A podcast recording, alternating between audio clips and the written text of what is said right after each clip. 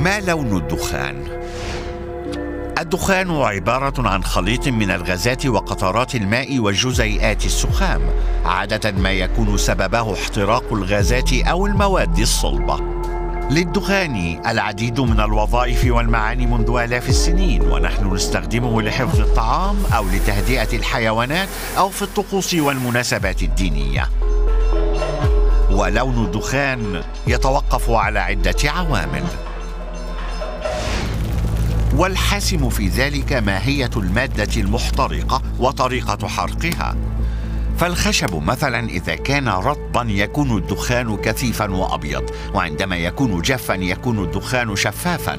وإذا قل الأكسجين في البيئة المحيطة يتراوح لون الدخان بين الرمادي الداكن والأسود.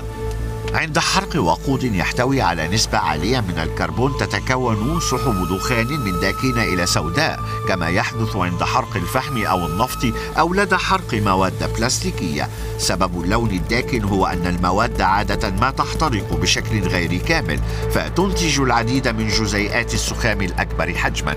لكن الدخان ليس فقط أسود أو أبيض أو رماديا. ففي مجال الصناعات تستخدم مواد كيميائية مختلفة لإنتاج دخان ملون. ويستخدم الدخان الأحمر مثلا في وسائل الإشارة لجذب الانتباه حتى من على مسافة طويلة. ويمكن لرجال الإطفاء أحيانا معرفة نوع الحريق من على مسافة بعيدة من خلال لون الدخان. يمكن أن تشير الأبخرة ذات اللون الأحمر والبني إلى احتراق حمض الهيدروكلوريك أو النيتروجين. ويمكن للدخان الأصفر أن يكون علامة على وجود الكبريت.